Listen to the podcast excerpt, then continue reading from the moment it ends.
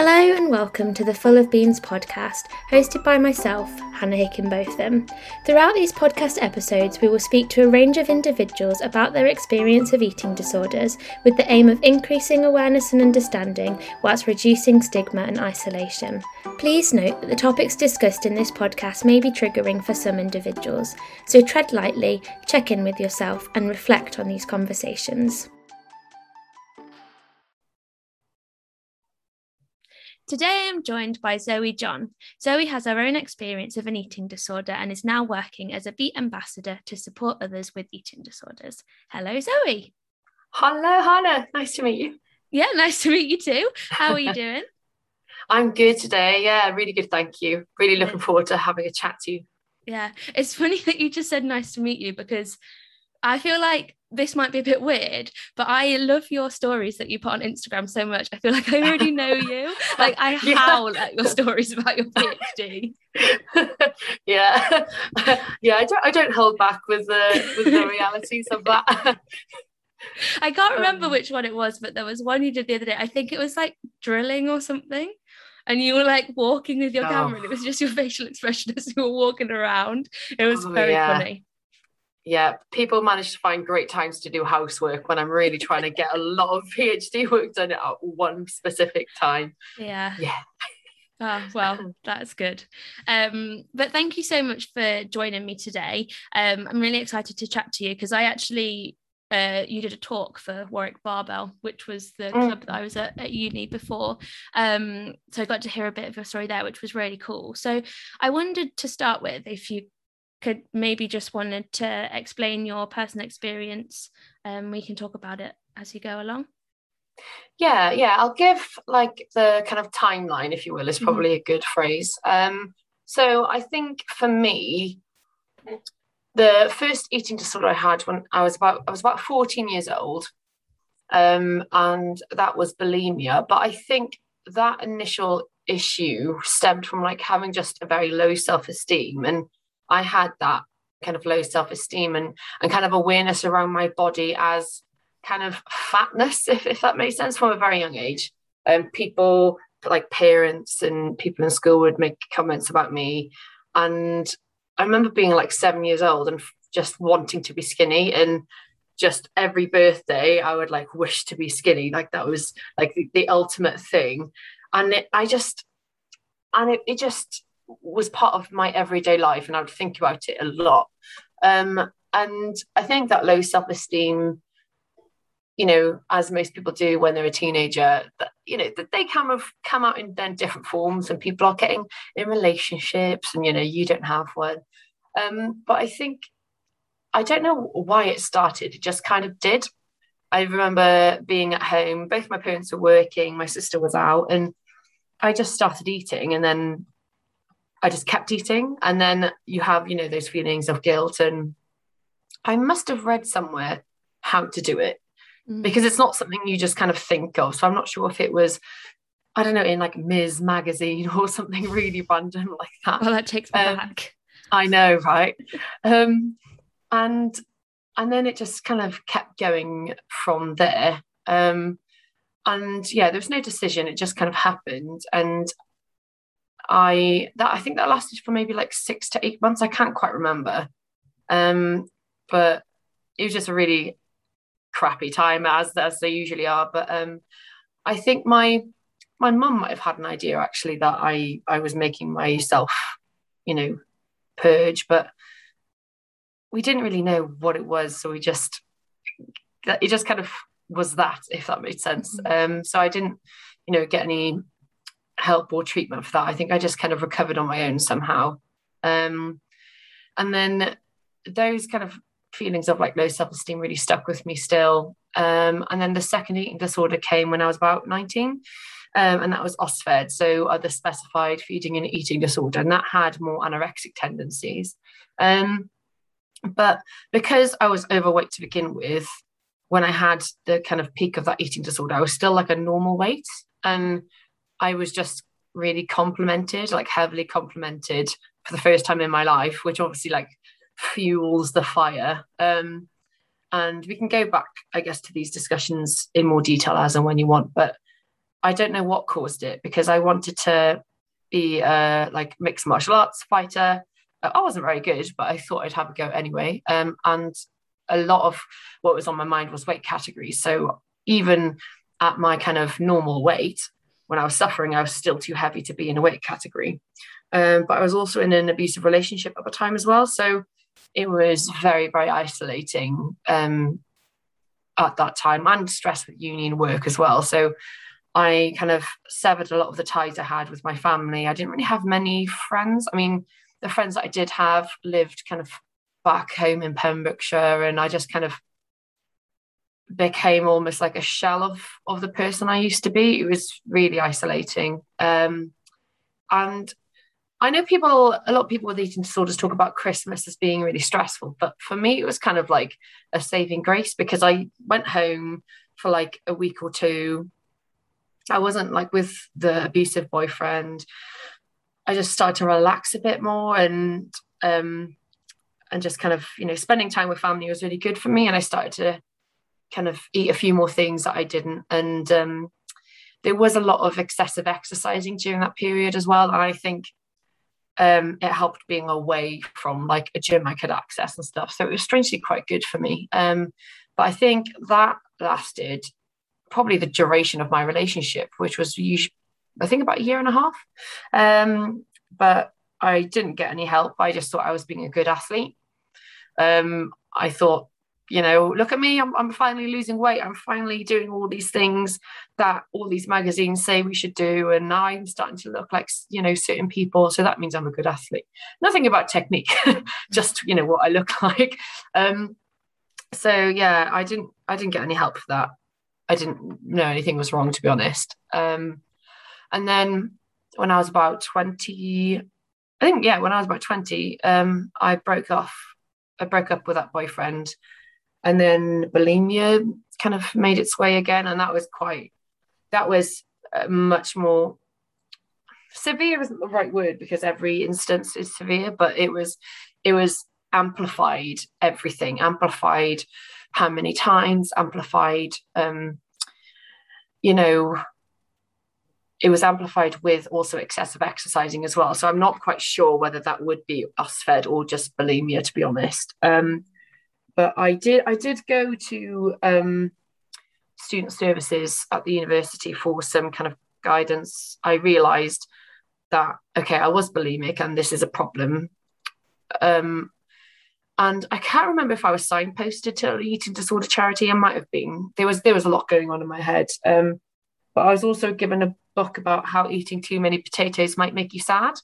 Um, and basically, um, basically saying it's the type of foods I was eating that might make me the way I was. It was it was really odd. I just remembered not. What? Yeah, I I definitely didn't read the book. I was like, oh, this sounds rubbish. So no. Um. So yeah. How many years was, ago was that? Uh, about ten years ago. So it wasn't. I guess it wasn't too long ago, but yeah, I definitely didn't feel like there was like specialist treatment, which I guess, you know, they they can't in a way, but uh, as I said, I, I can't remember if I was signposted or not. But mm. if I was, I certainly didn't feel like I was deserving of any help. Otherwise, if they did signpost me, I would have. But yeah, I did. I didn't feel like I deserved any help. Um, I think with all the kind of issues from the relationship, I didn't have any self value at all. Mm-hmm. Um, and in a way i think i treated it as a form of self-harm. Um, and i in ways i wanted to do it. Um, because i wanted myself to feel that hurt.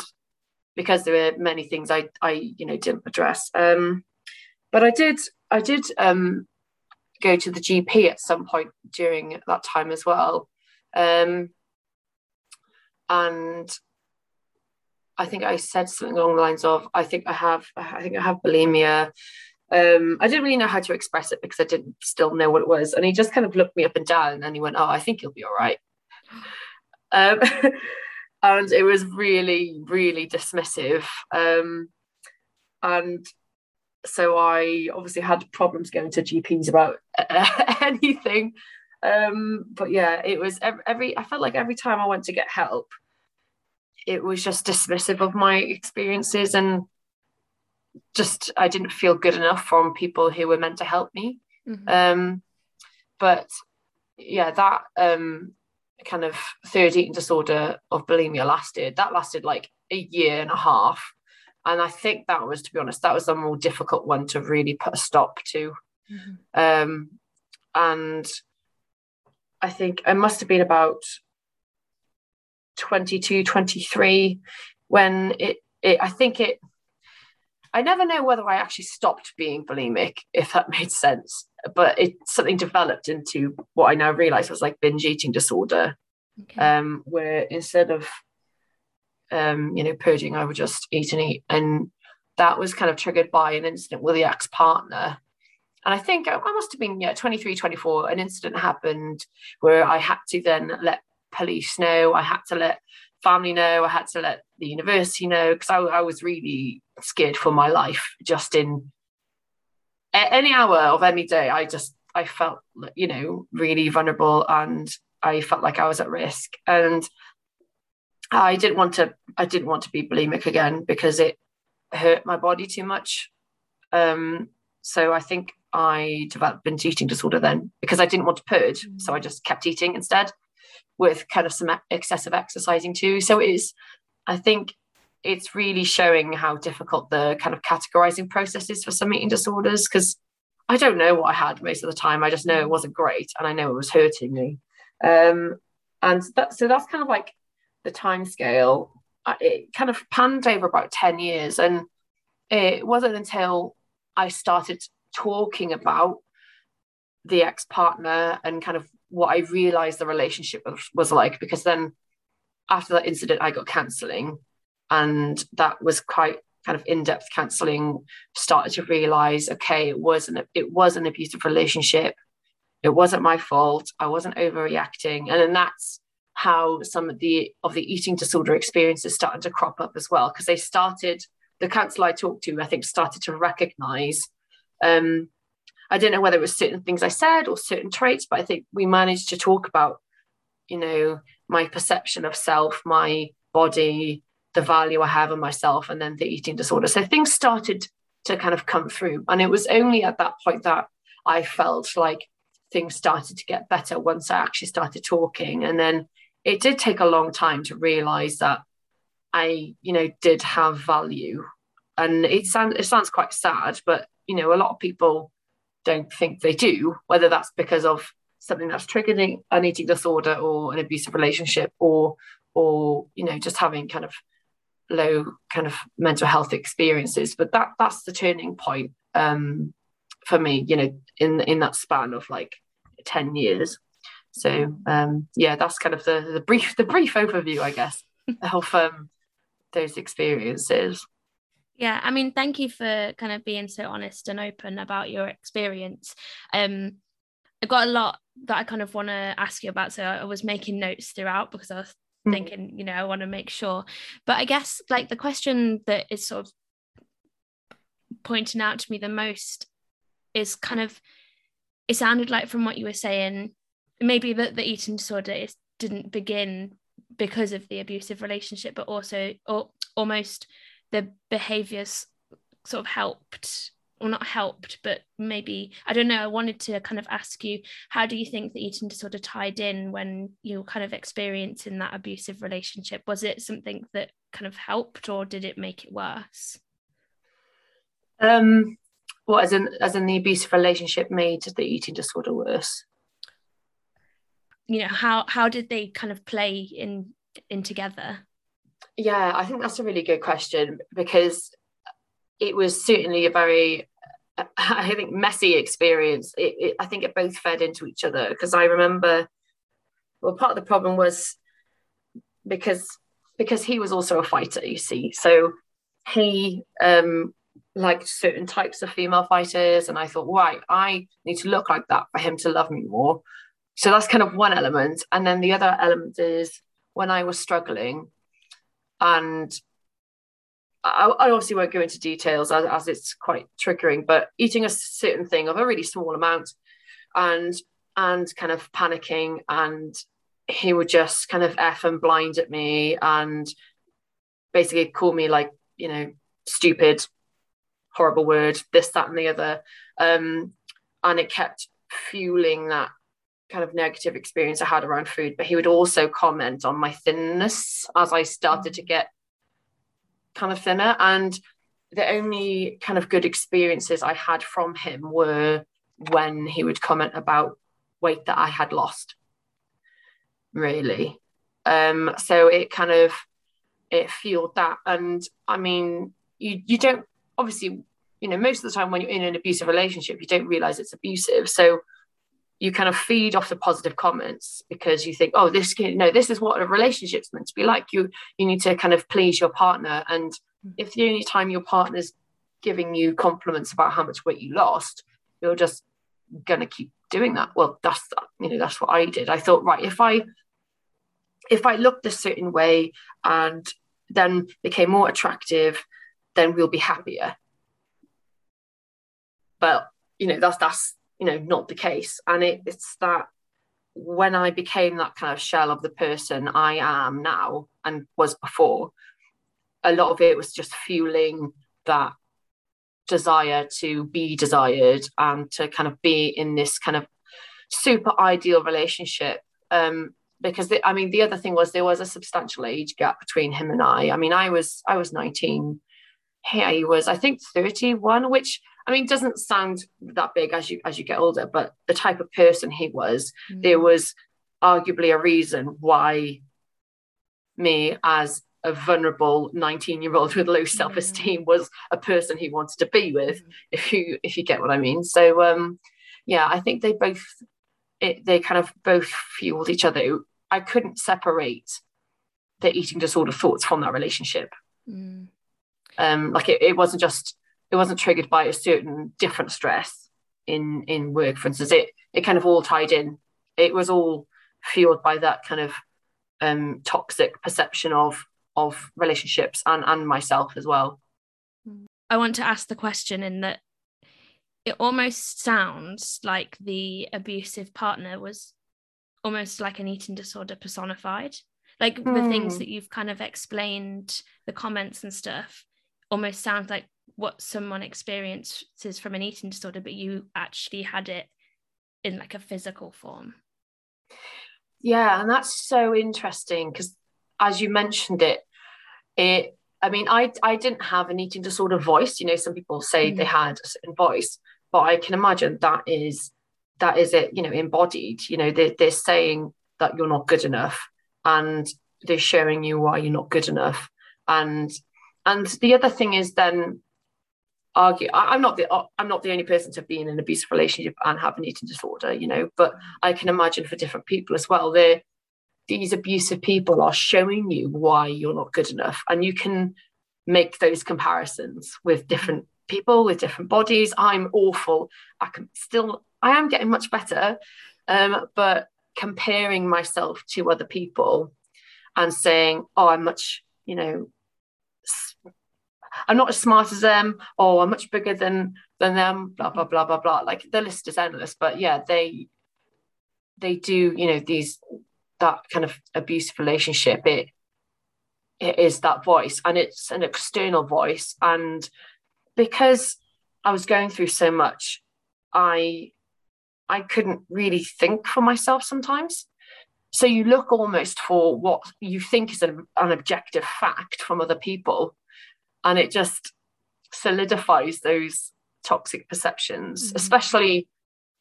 I mean, I mean, you could say an eating disorder, you know, and, and, and the voices you may or may not have, and the behaviors. It's almost like, I don't know, a form of gaslighting too yeah it's like it's you know it's like oh are you sure you want to do that oh no you didn't do that remember you're silly you're this you're that and and you know it's it's hard to separate what is rational thought from mm. irrational when you've got someone literally telling you you're not good enough. Um and and that's the same if you're experiencing i guess an eating disorder yourself. Like it's it's a psychological illness that's still part of you. And you and you need to learn how to how to separate those voices. And, it, and it's so so difficult. But um hmm. i guess a question i have is um kind of related to that eating disorder voice because you're right a lot of people do kind of describe an eating disorder voice.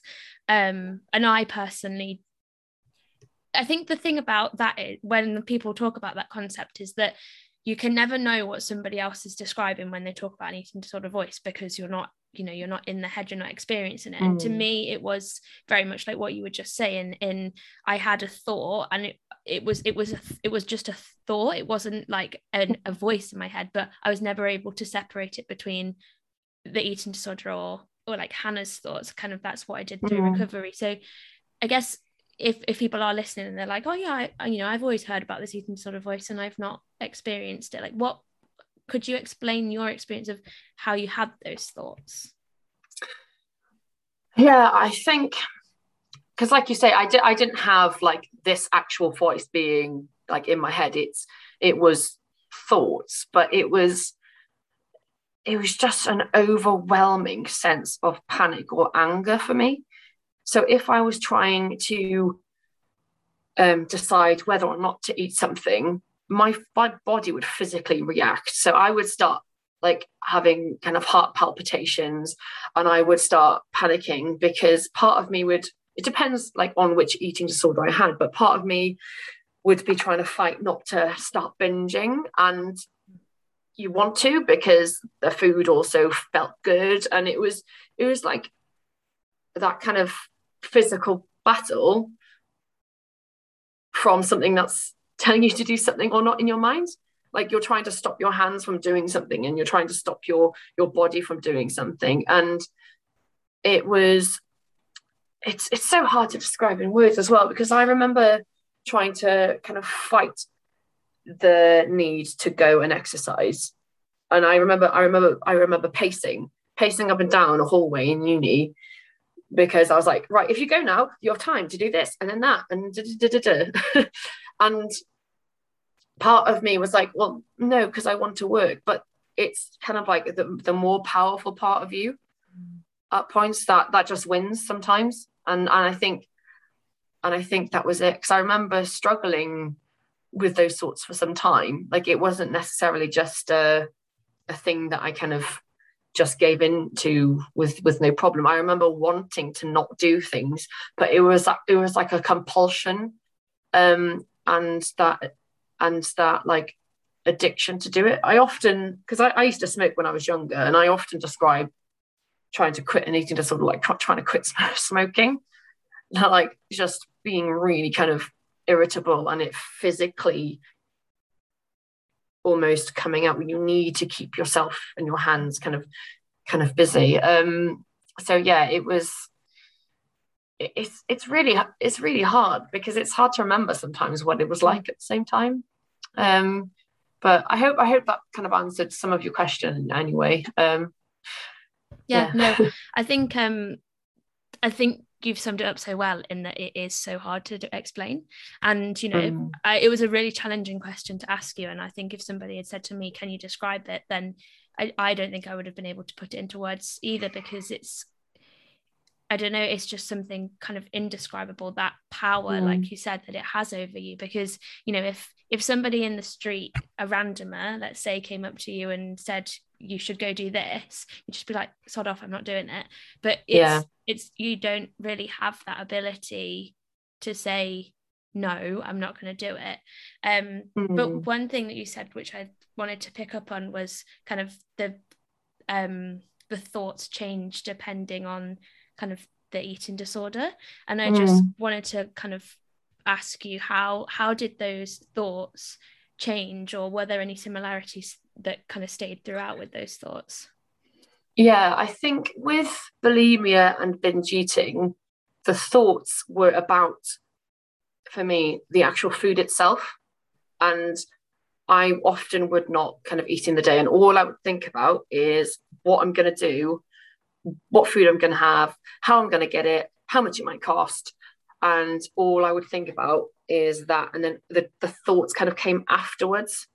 Like as in the thoughts about myself afterwards and how awful I felt about myself Whereas I think with that kind of OSFED kind of anorexic tendency, you're still thinking about food all the time. But I feel like I had more kind of negative thoughts about myself as a person during that time as well. Um, as in, I think because I was in the abusive relationship at the time, I think his voice became my voice.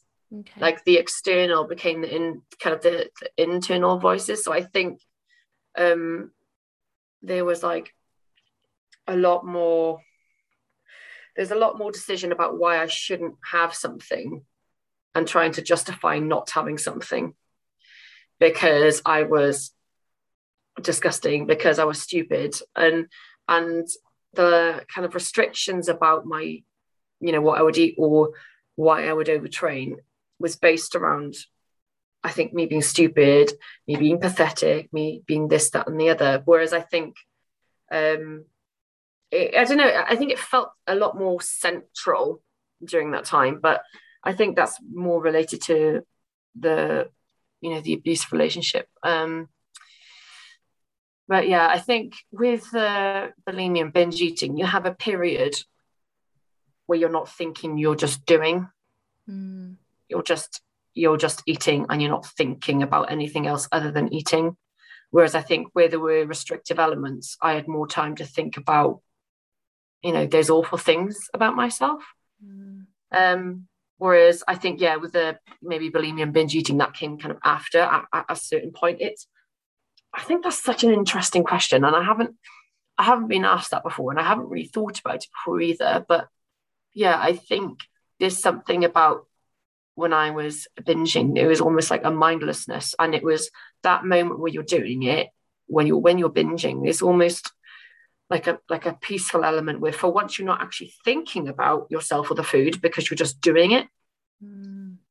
Um, yeah, I think that is a really interesting question was that quite appealing that sort of period of you know not thinking do you think it, that is that something that drew you towards the binging or did you not get, even kind of consider why you were doing it? You just you just wanted to do it. I think because because there's so much stigma around kind of bigger bodies i i always you know had that kind of low self-esteem and hated about myself. And i wouldn't eat things even though I still kind of overweight, I wouldn't eat certain things because I had low self-esteem. So it was kind of like I'm finally getting to like eat the stuff I wanted. You know, it was it was kind of it was kind of that because I never allowed myself that kindness to just kind of have stuff, you know, every now and then. It was it was suddenly like I'm eating this and it and it tastes good. mm. But it was obviously, you know, um, you know, part of a kind of broader kind of negative picture. But um, that's just my experience because I know other people who have had kind of binging um, experiences, whether that's binge eating disorder or bulimia. It's people binge on like frozen bread, for example. Like it, it's it's like I think I was probably quite selective because I would plan what to do and where to buy it on my way home from school or from work. And it would be kind of, I guess, kind of nicer things. But it's that it comes down to that kind of yeah compulsion. I I re- I try to relate it to something that people have seen and what I think of is No Face from um, Spirited Away by Studio Ghibli. I'm not sure if anyone listening might be listening to that, but like it's it's like this big kind of creature and it's got like a mask on and it comes into this kind of um, spa house and it just consumes and it just keeps consuming and it keeps getting bigger and bigger and bigger. And you feel like you've just got no control over it because you might have a plan one day to just binge on certain things and then it will just keep going and you need more and you need more. And i think i definitely had that sense of it growing where binging once a day wasn't enough and then I, I wanted to do it twice. And it's it's definitely an, an addiction that just like any other eating disorder if it doesn't get seen too quickly or sorted quickly it's just going to keep escalating um, but i think it's harder to feel like you deserve help when you just kind of say, oh, well, I just eat too much, I guess, which, you know, from our perspective, we kind of know it's an eating disorder. But for other people, it's kind of like, have you just tried not eating as much? oh, I didn't think of that. Um, but yeah, it's, it's, um, yeah, I think it's, it's a difficult thing to kind of explain in ways because it seems so irrational to so many people. It seems like uh, otherworldly, you know, kind of thing. Um, but yeah. But I think that's that's such an interesting thing I find about having conversations um, with people that have had eating disorders and then you know they've had years of therapy um, and and things don't necessarily make sense but there's more of a you know you had a I had bulimia then I had OSFED then I had bulimia then I had binge eating disorder and it was laid out and you know almost feels like it makes sense but it doesn't make sense but yeah. I think you know when you're actually in that eating disorder and you know engaging in the behaviors literally nothing makes sense so then for me mm. to say to you like oh so you had binge eating disorder like why did you do that like it, i think that that's just that's just not a question that i could ever ask because you know it's not it's not oh i just did it because because of this and it made me feel this. Like they don't they don't make sense. That's the whole mm. point. Yeah. Yeah. They don't. And and you try to think about you try to think about the first time something happened mm-hmm. or the first time a thought happened. And it's really hard to think about that especially when like if it's because it's triggered by I don't know low self-esteem or or stress. I mean, there's so many discussions nowadays around bodies and diets and every everything related to that where they're so tied in with eating disorder narratives. You're like, well, where does it actually? When did the first thought actually happen? Mm. Like, uh, yeah, it, it's hard to kind of. It is just hard to pinpoint, and it, it's it's hard to kind of think why just something happened the first time like why yeah. the first time i decided to binge or why the first time i decided to not eat something like i don't i don't quite remember why and and you think you would because it's quite a substantial thing to happen you know binging and purging but um yeah it just it just happened which yeah. is probably the more difficult reasons sometimes for trying to get better because you're trying to pinpoint why. Yeah. I I'm definitely of the opinion I don't think you need to pinpoint why like my mum will always yeah. um if we ever have the conversation she'll always talk about when we were in the caravan and I, I didn't have a French fancy. And then, kind of from then on, that's when my eating sort of developed. And I think mm. it helps her to sort of make sense of it. Um, yeah because that was like the first obvious sign for her. But then you know for me it had been years of kind of thinking about food and everything. I just hadn't actioned on it. And then that one day mm. i decided to.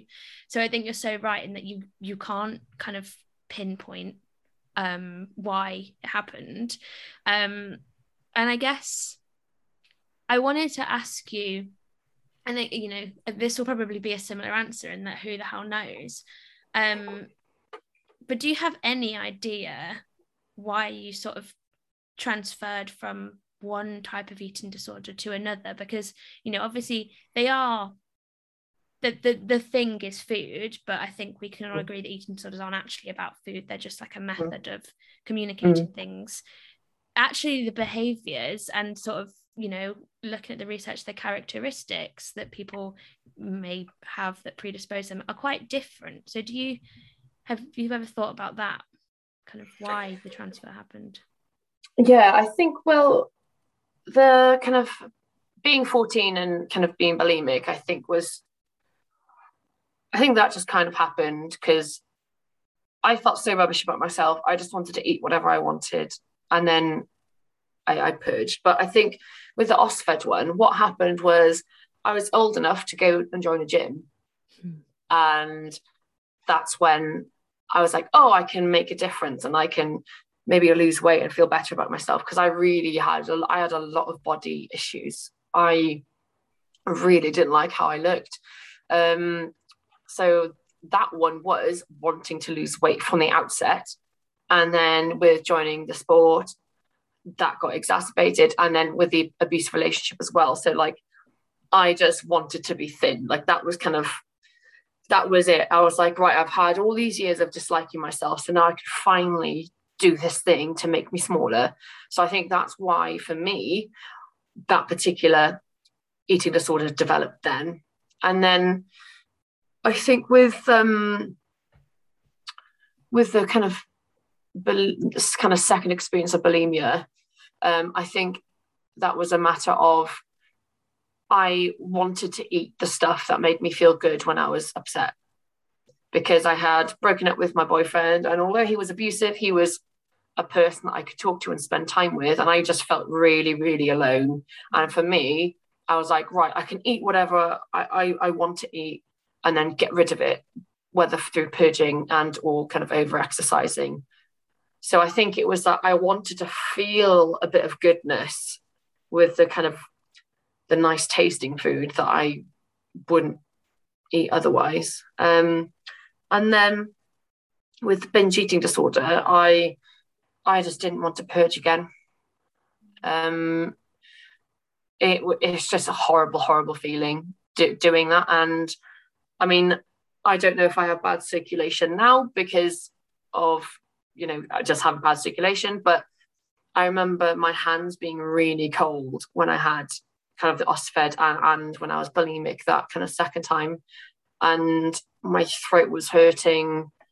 My teeth were like going really horrible. And um and ev- everything just physically hurt too much to want to do it again.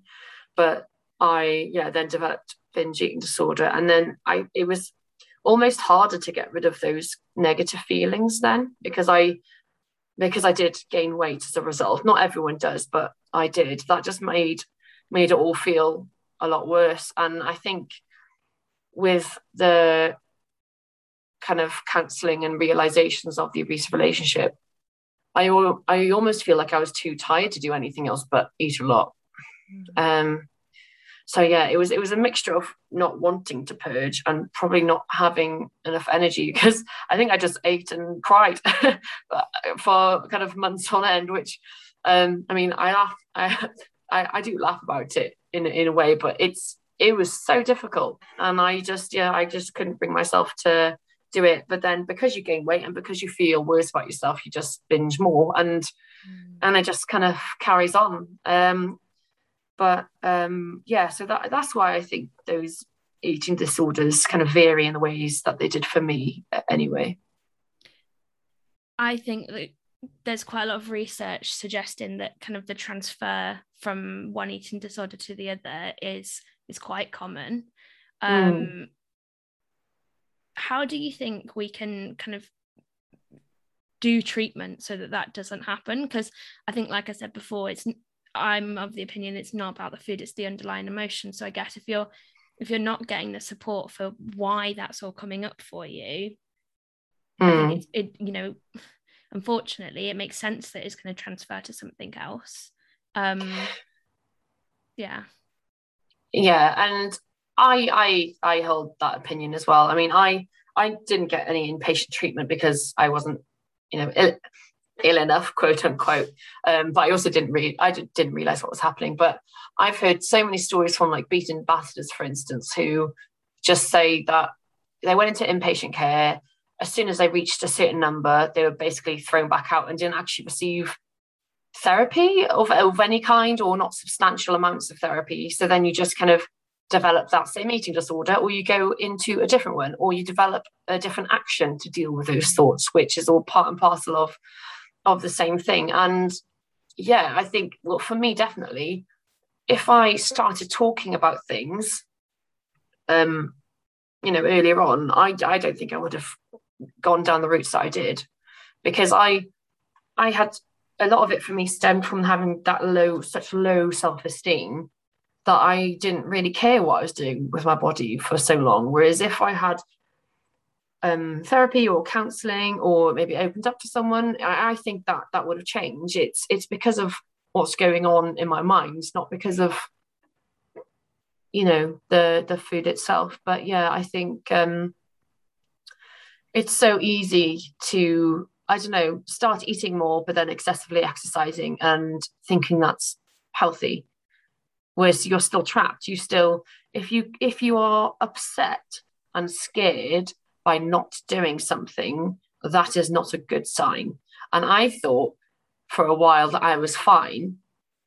And I would leave, I don't know, um, it was a friend's birthday.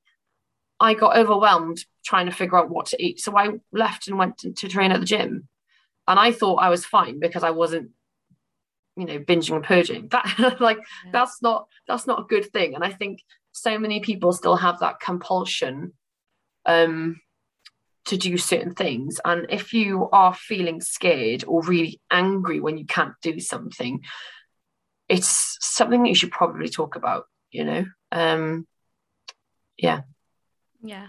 And, and that was something else I wanted to come on and talk to you about was um you meant you said earlier, you know, your relationship with exercise it was excessive but it was okay because quote unquote you're a good athlete um mm and i think you're so right i think it is seen you know i know that's my personal experiences i went from having atypical anorexia to you know excessive exercise and and that was mm. fine because you know i'm exercising that's healthy and you know i'm doing yeah. this powerlifting and everyone thinks i'm strong and then a weight a competition comes around and i've got to cut to a weight category and you think well i'm going for the one below because it's an excuse um mm. So how did you find sort of the the weight categorized sports and kind of competing as an athlete if you were still kind of engaging in those behaviors? Yeah, I think unfortunately I I never got to fight because I never got to a weight class. Um, because it was something silly. I won't go into how much I weighed, but I was not the weight category. it was it was kind of suggested. I think it was like 58 kilos, where I was definitely far away from that. Um, and it was frustrating because one, because there wasn't enough women in the sport to do it. Like that's kind of what, what the problem was. So it was like it was that weight or nothing.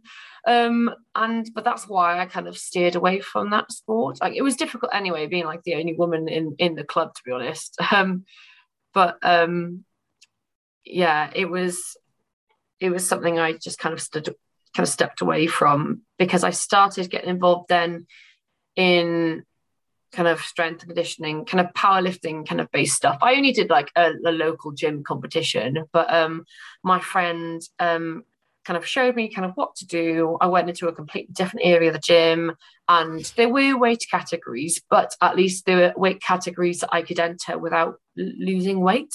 Mm-hmm. Um, so, so it was kind of nice knowing that if I go into this, I could literally just exist and lift and not actually cut and, and just kind of go do do a competition. And i started kind of getting a bit more confidence because i could lift a lot of weight. And rather than kind of my weight being like a bad thing it was it was a powerful thing because i could move and i had newbie gains as well. So i was just deadlifting like 130 for reps without a belt on. I can't even do that now. I don't know how i managed um, yeah, I had amazing newbie gains. Um, and I just, yeah, started feeling really good about that. Um, but yeah, I think even even I think the thought of weight category, it, it can still be kind of problem problematic, but it, it's about having a good support network and it's about having i don't know if you train as a team or if you have a good coach and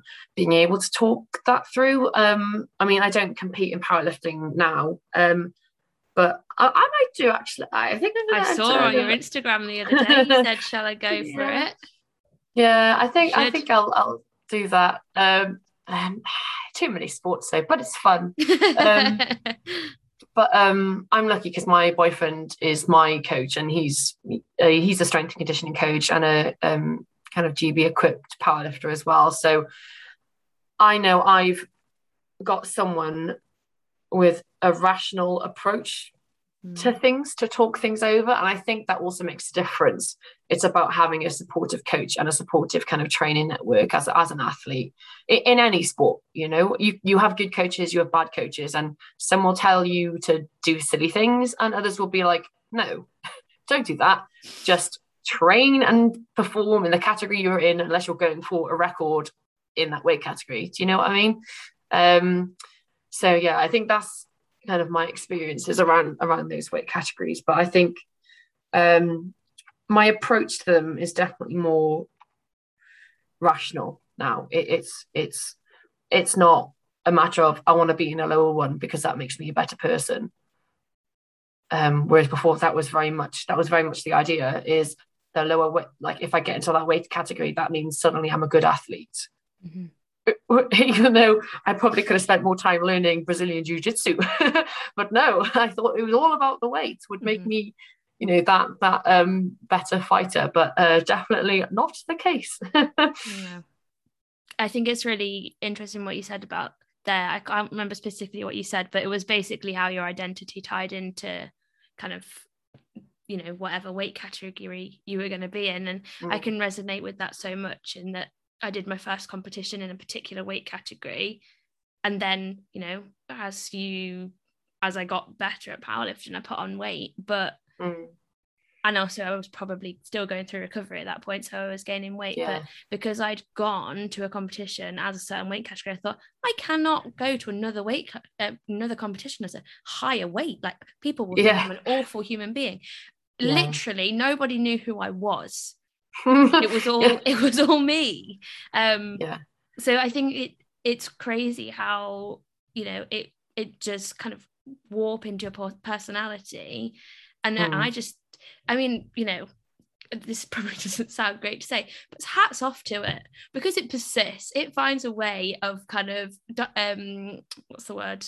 camouflaging itself in whatever mm. you do if you've not fully yeah. got the grasp of it it is mm. persistent it is and you know what? I i think of myself I, I i am recovered now but for me i still do have thoughts if i'm experiencing like a really difficult time and it sounds really stupid as i say it but i still have issues of being a perfectionist right?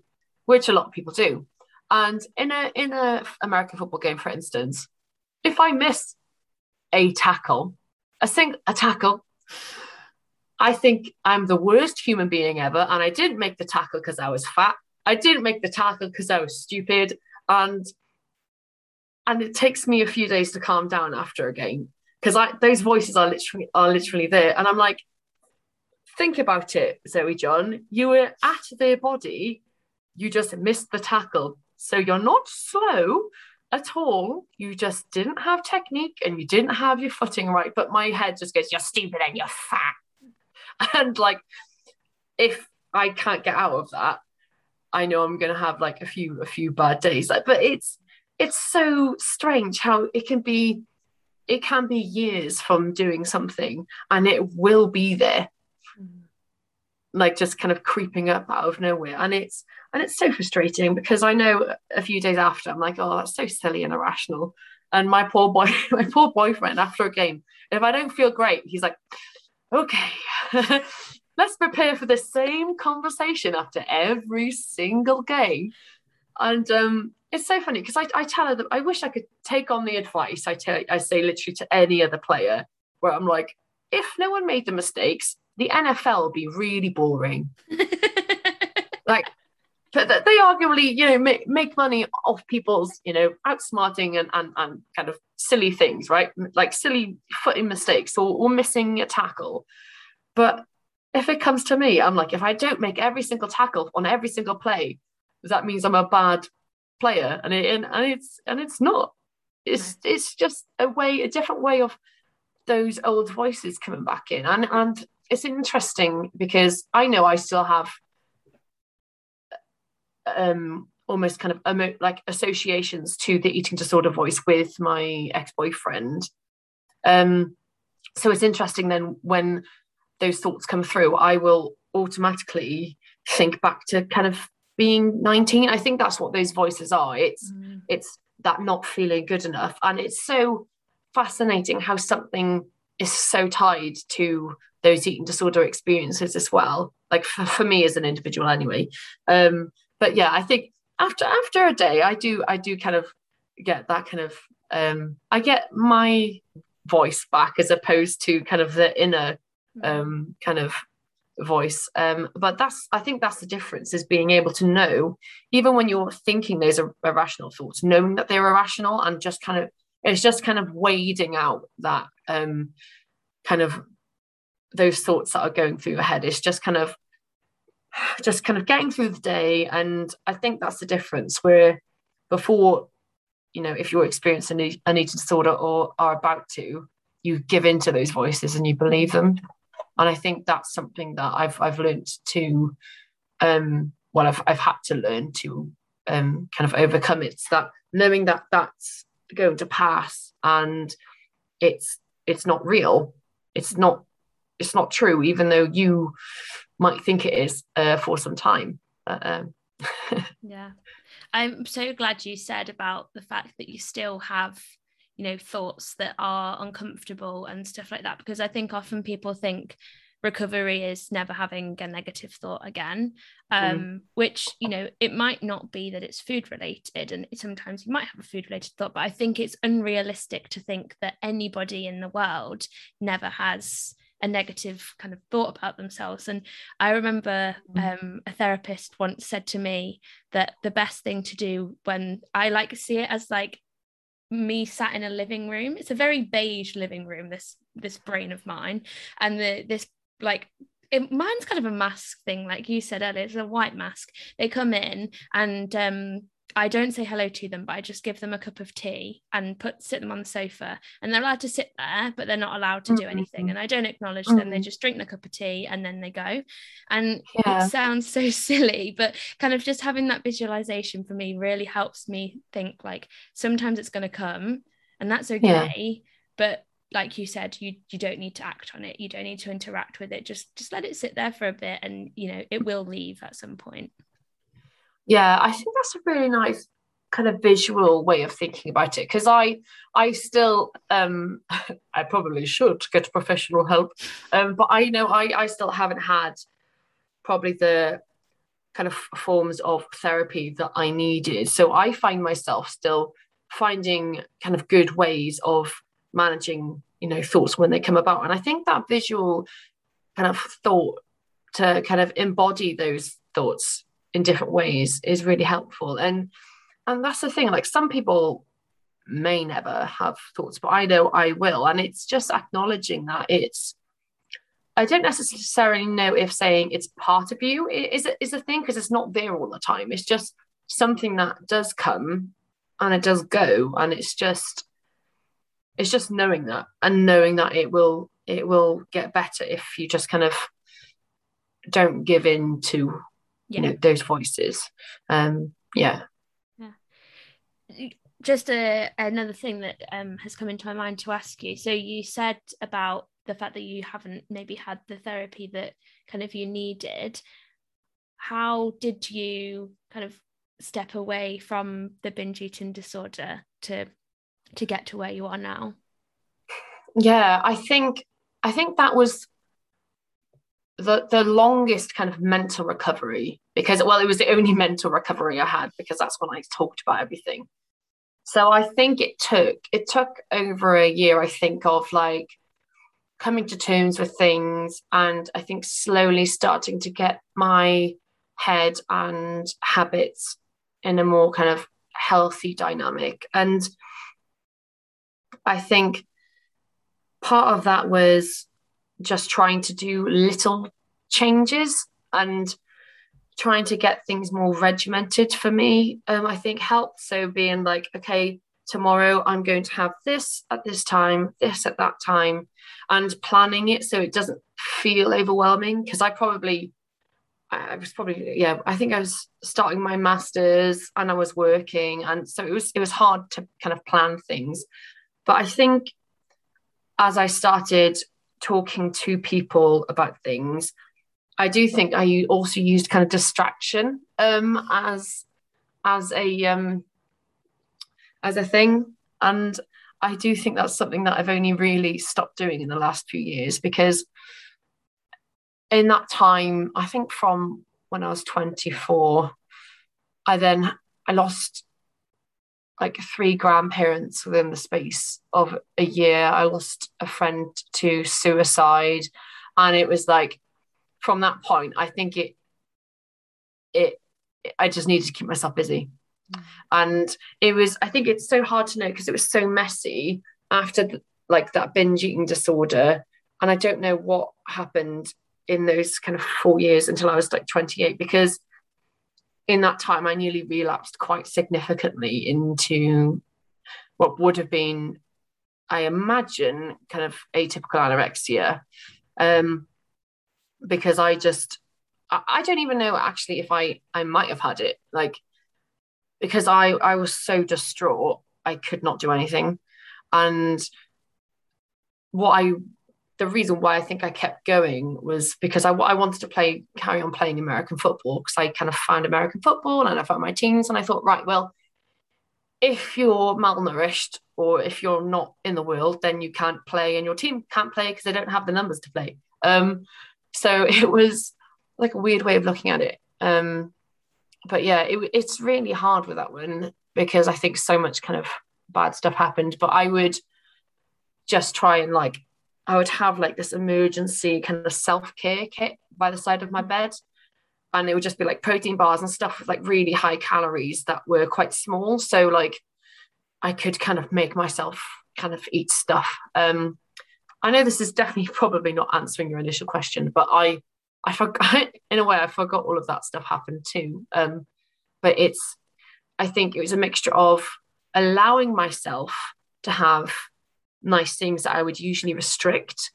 Um, but yeah, I also imagine kind of keeping things busy. But I think even though bad stuff happened in those years, I think talking to people also helped me manage my own emotions and feelings around around food because people would be like, "Oh, that really resonates with me. I went through the same thing. And I think, I don't know, I started to heal through helping other people or kind of putting my voice out there. It's it is a really strange, strange thing to have an answer for, I think, because I don't think I really know. I think things just happened yeah uh, week by week or, or month by month and somehow I've managed to kind of have a much better relationship with food. But um yeah i don't really know well whatever whatever happened i'm yeah. glad that you got to um a better place um hmm.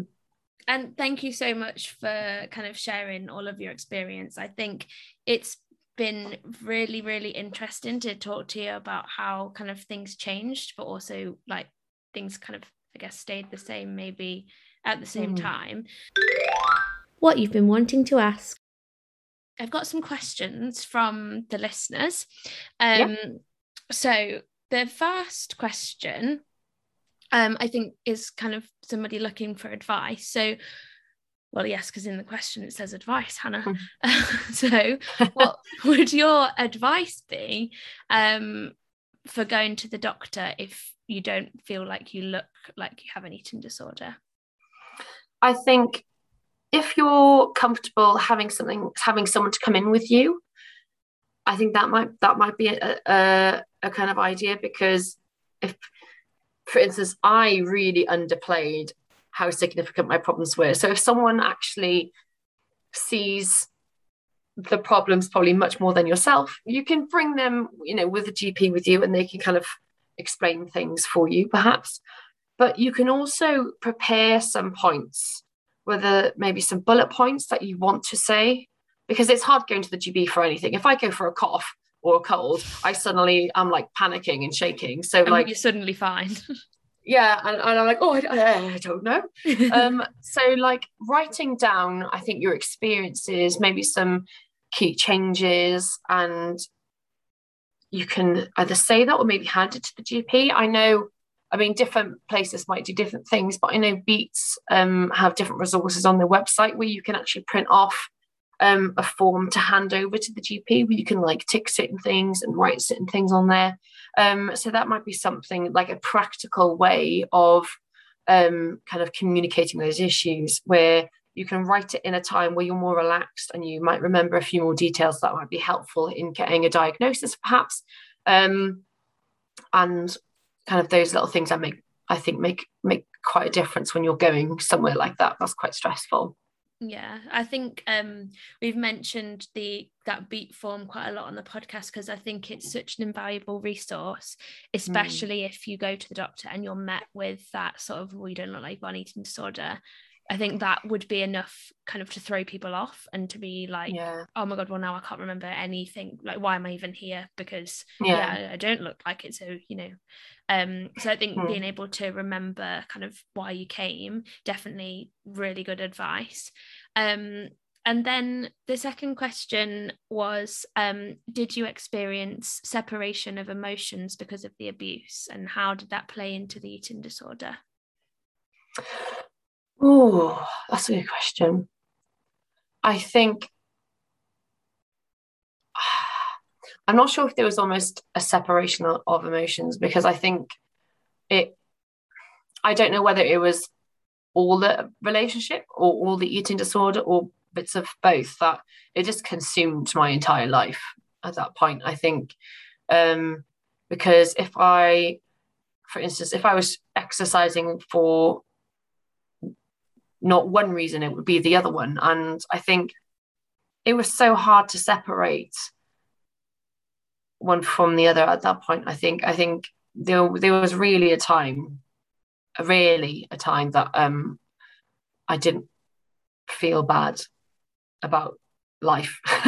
um so yeah, I think yeah, it's re- it was really hard to kind of separate the emotions from from the eating disorder as well. I think it, it all fed into each other. It was really hard, to, I think, to kind of separate. To be honest.